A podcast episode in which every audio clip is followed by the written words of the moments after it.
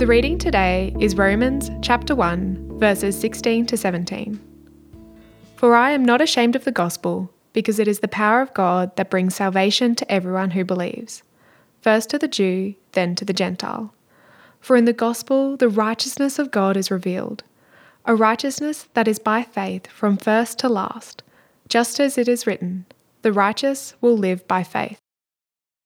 When Paul says that he's not ashamed of the gospel, you might at first think it is a very strange thing to say.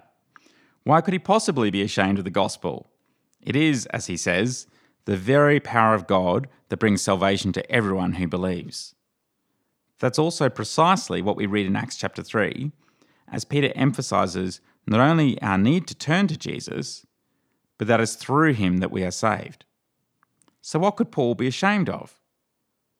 The claim that not only he was a sinner in need of saving, but that God's own Son would endure a shameful death upon the cross for us.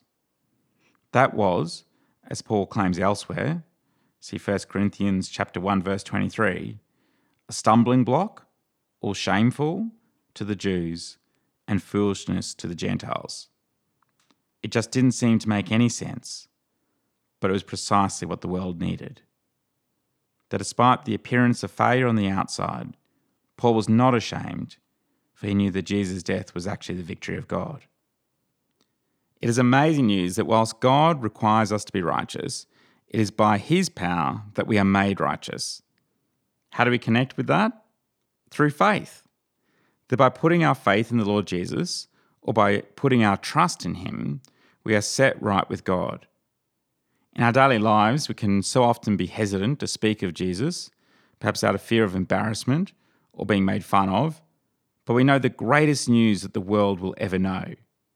And this isn't mere knowledge, but good news that brings salvation to everyone who believes. That's why Paul wasn't ashamed. That's why the apostles were not ashamed. And that's why we too should not be ashamed. Gracious and loving God, Thank you that the gospel has the power to bring salvation to everyone who believes. Please help us never to feel ashamed, but to instead delight in this good news in every part of our lives. In Jesus' name, Amen. If you have any questions or would like to find out more about our church, visit stbarts.com.au